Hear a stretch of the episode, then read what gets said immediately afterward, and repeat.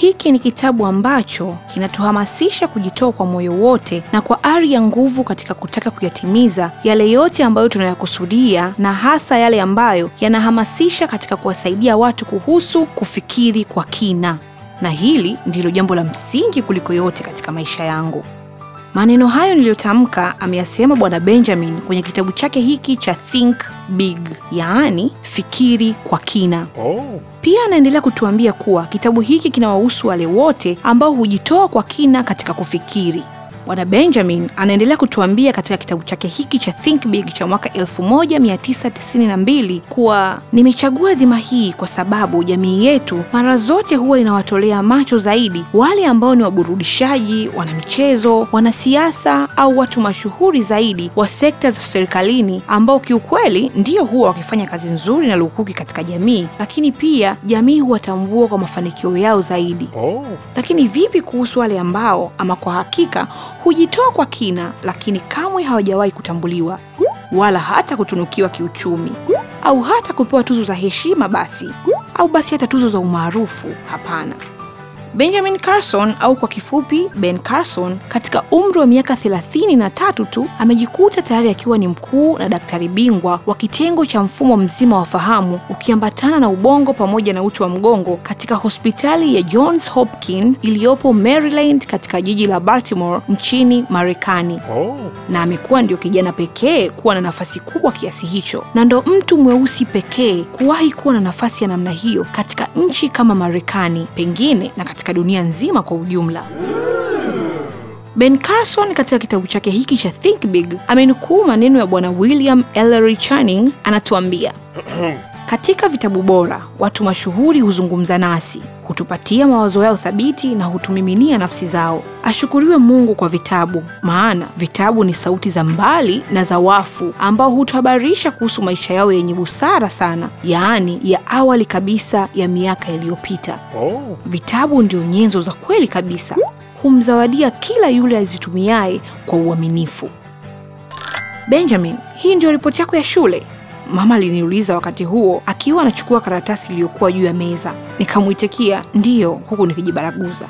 Shule tuliokuwa tumehamia nilikuwa na wiki mbili tu, lakini kila mmoja alikuwa tayari ameshatambua kuwa mimi ndo mwanafunzi kilaza kuliko wote darasani na wanafunzi wenzangu walikuwa wakinitania sana. Akili unazo Ben, mbona uko smart sana, unaweza kufanya chochote kile ukitakacho. Wala hata sikuamini maneno ya mama. Mama alifahamu kwamba sikuwa nikifanya vizuri katika somo la hisabati, lakini hakuwa akijua kuwa sikuwa nikifanya vizuri katika somo lolote lile. Elimu ndio kitu pekee kitakachokukwamua katika umaskini, aliendelea kusema. ndio kitu pekee kitakachokunyooshea maisha na ukawa na mafanikio. Unanielewa? Lakini kama hautajituma shuleni, utaishia kuwa mfagizi katika ofisi za watu. Hayo sio maisha ninayoyataka kwako. Hayo sio maisha ambayo Mungu anayotaka kwako, Ben. Mama yangu alikuwa anaelimu ya darasa la tatu tu, lakini alitambua thamani ya kile ambacho hakuwa nacho. Akaendelea kusema kuwa Mungu kanijalia vijana wawili ambao wana akili sana, na ninajua kabisa kuwa wanaweza kuja kuwa watu bora hapo baadaye. Oh. Benjamin anaendelea kusema kuwa wazazi wangu walikuwa wametalikiana kabla hata hatujarudi Boston. Wakati huo nikiwa na umri wa miaka nane tu. Niliwapenda wazazi wangu wote na ilinigharimu sana kisaikolojia walipotalikiana. Katika miezi ile ya awali nilitazamia huenda pengine wangerudiana, yaani baba angerudi nyumbani kama ambavyo huaga ni kawaida, na tungerudi kuwa familia yenye furaha kama hapo awali, lakini haikuwa hivyo. Baba hakurudi tena na badala yake tukahamia Boston ambapo tulienda kuishi na mama mkubwa pamoja na baba mkubwa. Oh. Mama mkubwa aliitwa Jane na baba mkubwa aliitwa William Avery. Tuliishi nao kwa muda wa miaka miwili mpaka pale mama alipoweza kuhifadhi fedha za kutosha kuweza kutuchukua, ndipo tukaweza kurudi tena Detroit. Oh. Ninafanya kazi na watu matajiri sana na wasomi sana, mama alisema. Ninawatazama jinsi wanavyoishi na ninajua kabisa kuwa wana uwezo wa kufanya kitu chochote kile. Hata na wewe unaweza, Ben. Unaweza kufanya kile wafanyacho wao, tena wewe unaweza kufanya kwa ubora zaidi. Sikuwa naweza kufumbua fumbo la namna yoyote ile katika hisabati. Hata katika somo la lugha sikuwa naweza hata kuandika imla. Mara zote ile nikirudi tu shuleni, basi mie mbio nabadili nguo na kwenda nje kucheza. Oh. Watoto wengi wa umri wangu tulipendelea kucheza mpira wa miguu na michezo kadha wa kadha baada tu ya kutoka shuleni Oh. na kigiza kishaanza kuingia, hapo ndipo tunakuwa tumechoka. Basi mimi na Curtis ndo tutarudi ndani, na hapo tutafungulia luninga na kuanza kutazama. Tutatazama kidewe mpaka muda wa kulala utakapofika, kwa sababu mama huwa anafanya kazi muda mrefu sana, huwa anarudi muda ambao tunakaribia kuingia kulala. Mnapoteza muda mwingi sana kutazama luninga. Hamwezi kuwa wenye akili kwa kutazama kideo siku nzima. Nimemwomba Mungu anipe hekima ya nini cha kufanya. Kwa hiyo kuanzia sasa hamtatazama luninga tena, isipokuwa kwa programs mbili tu kila wiki ambazo mtachagua ninyi Oh. na mtatazama pale tu mtakapokuwa mmeshamaliza homework zenu zote. Na kingine, hakuna kucheza baada ya kutoka shuleni. Nimemwomba Mungu anipe busara na hichi ndicho alichonijibu. Na kuhusu kufanya homework zenu, mtatakiwa kusoma vitabu viwili kutoka maktaba kwa kila wiki. Oh. Yaani, kwa wiki moja kila mmoja wenu asome vitabu viwili na aniandikie ripoti ya kila kitabu alichokisoma. Vitabu viwili viwili, jamani! Ijapokuwa nilikuwa darasa la tano, sikuwahi hata kusoma kitabu kimoja tu na kukimaliza katika maisha yangu yote.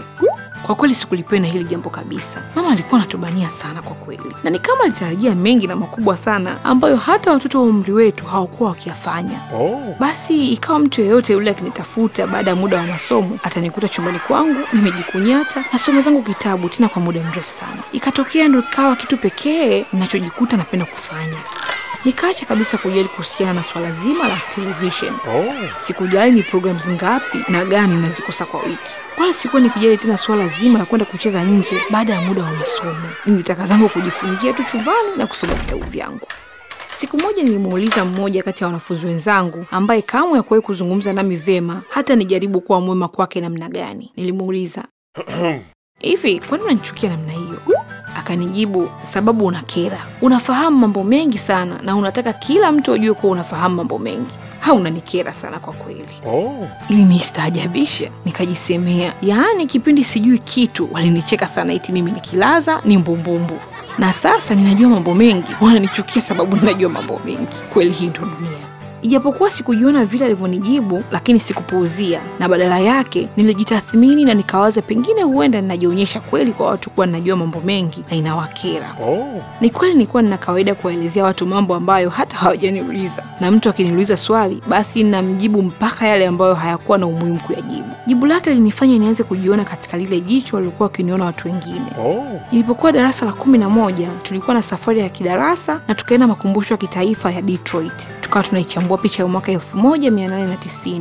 Pembeni yangu alikuwepo mwanafunzi mwenzangu aliyeitwa Anthony Flowers. Nikamnong'oneza Anthony, nikamwambia ingekuwa poa sana yani kama mtu ungejikuta tu unaishi katika zama hizo za mwaka 1890 eh, halafu unajikuta unafahamu mambo mengi kama anavyofahamu mimi, si ingekuwa poa sana eh? maana ningekuwa smart kuliko watoto wote, yani ningekuwa kipanga barabara, ningewaburuza.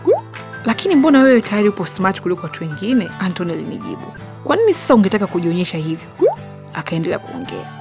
Hamna Amna basi tu kujifurahisha, lakini mazungumzo haya yalinifanya nijitafakari vizuri zaidi. Kwa nini nilitaka kujionyesha? Kwa nini nilitaka kuwaonyeshea watu kuwa mimi ni mbora kuliko watu wengine? Ilinichukua muda mrefu sana kuweza kuondokana na ile hali ya kutaka kuwa mbora kuliko watu wengine na kujionyesha pia. Oh. Mwishowe nikaweza kulielewa kusudi la mama. Alitaka tu nijitoe na kufanya mambo kwa juhudi zangu zote. Mpaka wakati huo nilikuwa ninaamini kuwa hakuna mtu yeyote aliye smart kunizidi mimi. Ndipo nilipokutana na vipanga wengine nilipofika chuo kikuu, tena wengine wakiwa kabisa katika levo za kuwa genius. Nilikutana na watu magenius kwelikweli, ambapo miaka yao yote ya masomo hawakuwahi kushika nafasi tofauti na za kwanza, na pia katika daraja la A plus kabisa nikajikuta napata hisia za ukilaza tena kama hapo awali. Kwa wiki kadhaa za mwanzo nikajikuta nagubikwa na hisia kama zile nilizokuwaga nazo kipindi nipo darasa la tano. Nilijitahidi kufanya research ya kutosha, nikawa nasali sana, namwomba Mungu ili anipe mwangaza na anifungue zaidi kiakili. Mpaka wakati huo ndipo nilipogundua kuwa ndiyo, ni kweli mimi ni mbora, yaani nipo smart sana, lakini sipo smart kuwazidi watu wengine. Oh. Kama ninataka kutimiza malengo yangu, basi ninatakiwa kujituma kwelikweli na kwa bidii sana kama wajitumavyo watu wengine, wala sikuwa na ujinias wowote ule. Oh. Hiki ni kitabu kinachomuhusu mama pamoja na mchango wake katika kutimiza ndoto za watoto wake. Hata katika chapters ambazo hakutajwa, bado aliweza kuonekana katika kila nyanja aliyoipitia Ben. Alisikika mwanamama mmoja akimwambia mke wa Ben, yaani Cecil Murphy, baada ya kumaliza kukisoma kitabu hiki. Ben anaendelea kutuambia kuwa sababu hiki kitabu kinazungumzia kuhusu kufikiri kwa kina na kujitoa kwa dhati kusaidia wanaotuhitaji, basi ningependa niwahadithie kidogo tu kuhusu mama yangu na jinsi alivyokuwa mchango mkubwa wa mimi kufika hapa nilipofika leo. Maneno haya ni yake mwenyewe kabisa, na anaanza kwa kusema katika umri wa miaka kumi na tatu tu nikiwa sina elimu yoyote ile, niliolewa na mwanamume mtanashati haswa, ambaye aliahidi kuyafanya maisha yangu kuwa yenye furaha na mshawasho mkubwa. Oh. Mwanamume ambaye angenikwamua kutoka katika maumivu pamoja na umasikini, Robert Carson. Oh. Alikuwa ni mshirika wa kanisa fulani hivi dogo, ambapo alikuwa ndo kila kitu kwangu. Mwanzoni nadhani nilimwabudu sana kuliko hata nilivyokuwa ninamwabudu Mungu. Hata hivyo, sikuwa nikiufahamu sana Ukristo, kwa hiyo ilimbidi anifundishe kila kitu. Oh. Basi nilienda kanisani na nikafanya kila alichoniambia kufanya, na nikajaribu kuyaishi maisha kama wengine walivyokuwa wanayaishi. Tulipofikisha miaka mitano ya ndoa yetu, nikamuuliza kwa nini tusiwe na watoto. Alicheka akaniambia, baby, hatuhitaji watoto mbona? Nikamjibu hapana, tunahitaji watoto. Akanijibu, hauhitaji watoto bwana, huna haja ya kuharibu umbo lako kwa kuzaa. Mbona tunaweza kuyafurahia maisha tu vizuri tena bila kuwa na watoto? Kiukweli jibu lake lilinishangaza, sababu wanaume wengi sana hutaraji watoto baada ya ndoa, lakini haikuwa hivyo kwake. Lakini haikunichukua muda mrefu sana, ndipo nikabaini kwa nini alinijibu vile siku ile kuhusu watoto. Oh. Mwanamume huyu alipenda sana kujirusha na mara zote alikuwa na sababu lukuki, ili mradi tu apate sababu ya kutoka na kwenda kwenye pati zake. Akianza starehe zake za kupati huwa zinaanza Alhamisi usiku na hazikomi mpaka alfajiri ya Jumapili, ambapo hupumzika masaa machache tu na hukurupuka asubuhi na kunywa supu nzito sana, na hapo ndipo kidogo anaweza kusimama madhabahuni kwa masaa akahubiri. Oh. Sikuwa naelewa mambo mengi kuhusu Ukristo wala kanisa lile, ila kuna jambo lilikuwa likinishangaza. Ni namna ambavyo huanza kuimba taratibu na baadaye huanza kupayuka kwa makelele wakilia, na baadaye wote hukaa kimya kwa ghafla. Oh. Kwa kweli sikuwa naelewa kwa nini wanapayuka na kupiga makelele vile. Sikuona sababu yoyote ile ya kupiga makelele, kwa hivyo nikawa na kaa zangu tu kimya na watazama. Muda haukupita sana, niliacha kabisa kwenda kanisani, maana sikuwa nikielewa ni nini hiki wanafanya, na bado wachungaji wao wengine walianza kunisumbua kingono kwa kunilaghai niwe katibu muktasi wao, tena kwa ruhusa ya Robert, wakati sina ujuzi wowote ule, hata kusoma na kuandika nilikuwa sijui. Oh. Nilimzaa Curtis mwaka 1949 na miaka miwili baadaye nikamzaa Ben. Oh. Miaka nane ya mwanzo wakati ndo nimemzaa Curtis ilikuwa ndio miaka yenye furaha sana kwangu. Niliwapenda sana vijana wangu. Nilifurahi kuwa at least sasa na mimi nimepata wa kwangu, uzao wangu utakaonipenda kwa dhati ya moyo wao. Maisha yangu kuanzia muda huo sasa yakawa na kusudi pamoja na lengo. Niliishi kwa ajili ya vijana wangu. Oh. Kwa muda mrefu sana sikuwa na furaha na Mr. Robert. Sikulipenda kabisa kanisa lao wala aina yoyote ya maisha waliyoyaishi. Ilikuwa ni party tu na pombe, tena mara kwa mara. Lakini moja kati ya vitu vilivyokuwa vinanikwaza sana kuhusu Mr. Robert ni vile alivyokuwa mfujaji wa pesa. Alikuwa na matumizi makubwa sana ya pesa, tena matumizi yasiyokuwa na msingi. Oh. Curtis alipofikia umri wa kuanza shule, Mr. Robert akaanza kubadilika. Hakuwa yule Robert tena alipenda kurudi nyumbani mapema na kucheza na watoto wake. Alianza kurudi usiku sana, tena muda ambao watoto wameshalala, na zaidi aliamka mapema pwe, akaondoka kabla hata watoto hawajaamka. Ni kana kwamba watoto walikuwa kikwazo kwake, na kama siku akirudi mapema, basi husema amechoka na akajifungia ndani, asitaki kucheza na watoto wala kusumbuliwa na mtu yeyote yule. Oh. Mara kadhaa dada yake na Robert akawa akinipigia simu na kuongea kwa ukali sana kumhusu Robert. Kwa kweli sikuwa nikielewa. Hakutaka kumhukumu, lakini aliniambia kuwa anajua anachofanya mdogo wake. Ijapokuwa nilitamani isiwe kweli, lakini ilinilazimu kukubaliana na ukweli. Alikuwa na pesa nyingi za kufuja hovyo, sababu alikuwa anajihusisha na biashara haramu ya kuuza pombe isiyokuwa na kibali. Ijapokuwa kwa namna dada yake alivyokuwa akizungumza, ni sawa na kusema alikuwa akijihusisha na biashara haramu ya dawa za kulevya. Oh. Sasa ndo nikaelewa fika kuwa kwa nini alikuwa na pesa nyingi vile na kuzifuja hovyo, maana kwa kuhubiri tu kanisani sio rahisi sadaka zote ndo zikamtajirisha namna ile. Lakini haikuishia hapo. Siku moja nikafahamu siri iliyo kubwa zaidi kuliko zote inayomhusu Mr. Robert. Nisingependa kuizungumzia sana kiundani, ila nachoweza kusema ni kwamba kumbe Mr. Robert tayari alishauaga. Oh. Yaani ana mke mwingine ukiacha na mimi, na ana watoto naye pia. Alioa siku nyingi sana kabla hata hatujakutana na hakuwahi kumtaliki. Sikutaka kuamini kabisa, lakini ndo ulikuwa ukweli wenyewe huo. Ilibidi nimkalishe chini na kuzungumza naye kwa kina. Mwanzoni alikataa sana, lakini baadaye akakubali kuwa ni kweli ana mke pamoja na watoto wengine ukiachana mimi Oh. lakini nilipoendelea kumuuliza maswali mengine alisema uongo mwingi sana kiasi kwamba nikaacha kumuuliza kwa kweli. Ninaye kusimulia kitabu hiki ninaitwa Nyanzala Kilima, na ninapenda kukuambia kuwa kuna hazina kubwa sana ya maarifa katika vitabu. Oh. Kitabu hiki cha Think Big kinatufundisha namna ya kukabiliana na changamoto za kifamilia, hasa linapokuja suala zima la malezi baada ya kutalikiana. Mama yake Ben, yaani Sonia Carson, aliolewa akiwa na umri mdogo sana wa miaka kumi na tatu na aliolewa na mchungaji wa kanisa. Unaweza kusema aliolewa na mtu mstaarabu, si ndio? Ijapokuwa Ben hajazungumzia mengi kumhusu baba yake, lakini tunaweza kukisia kuwa pengine alikuwa kwenye miaka ya ishirini mwishoni hivi kuelekea thelathini au alikuwa labda na miaka thelathini katikati. Kwa hiyo unaweza kusema alimuoa Sonya kwa show off tu, yaani apate dogodogo wa kudolishia na wakuruka naye viwanja, lakini Sonya hakuwa mtu wa haiba hiyo. Oh. Kitabu hiki kinatufundisha mambo mengi sana. Just imagine kitu kidogo sana. Sonya ameolewa akiwa na umri wa miaka kumi na tatu, halafu miaka mitano baadaye ndipo akamzaa Curtis, na kisha miaka miwili baadaye akamzaa Ben. Na Curtis alipofikisha umri wa kuanza shule, let's say labda miaka mitano, ndipo Sonya alipoanza kuona makucha ya mumewe, na mwisho wake ikapelekea kutalikiana. Oh. So unaweza ukasema kwamba mpaka unatalikiana na Mr. Carson, Sonya alikuwa na umri wa miaka 23, yaani 13 ya kuolewa jumlisha tano ya kulabata kisha jumlisha tano muda Curtis anaanza shule. Wakati huo bila shaka Ben alikuwa na miaka mitatu Oh. na hii nimezungumzia kibongobongo tu, ile tunaanza vidudu tukiwa na miaka mitano, halafu anatalikiana na Mr. Robert, na hapo akiwa hajui kusoma wala kuandika, na pia hana kazi ya namna yoyote ile. Ungekuwa wewe ndo Sonya, ungefanyeje? Ni rahisi kulizungumzia hili kama halijakufika bado, lakini kuwalea vijana wawili tena bila msaada wowote ule kiuchumi, na bado huna elimu hata ile tu ya kusoma na kuandika, mpaka kufikia levu za kuwa daktari bingwa wa nchi kubwa kama Marekani, tena hapo ukiwa ni mtu mweusi, ai, sio mchezo kwa kweli.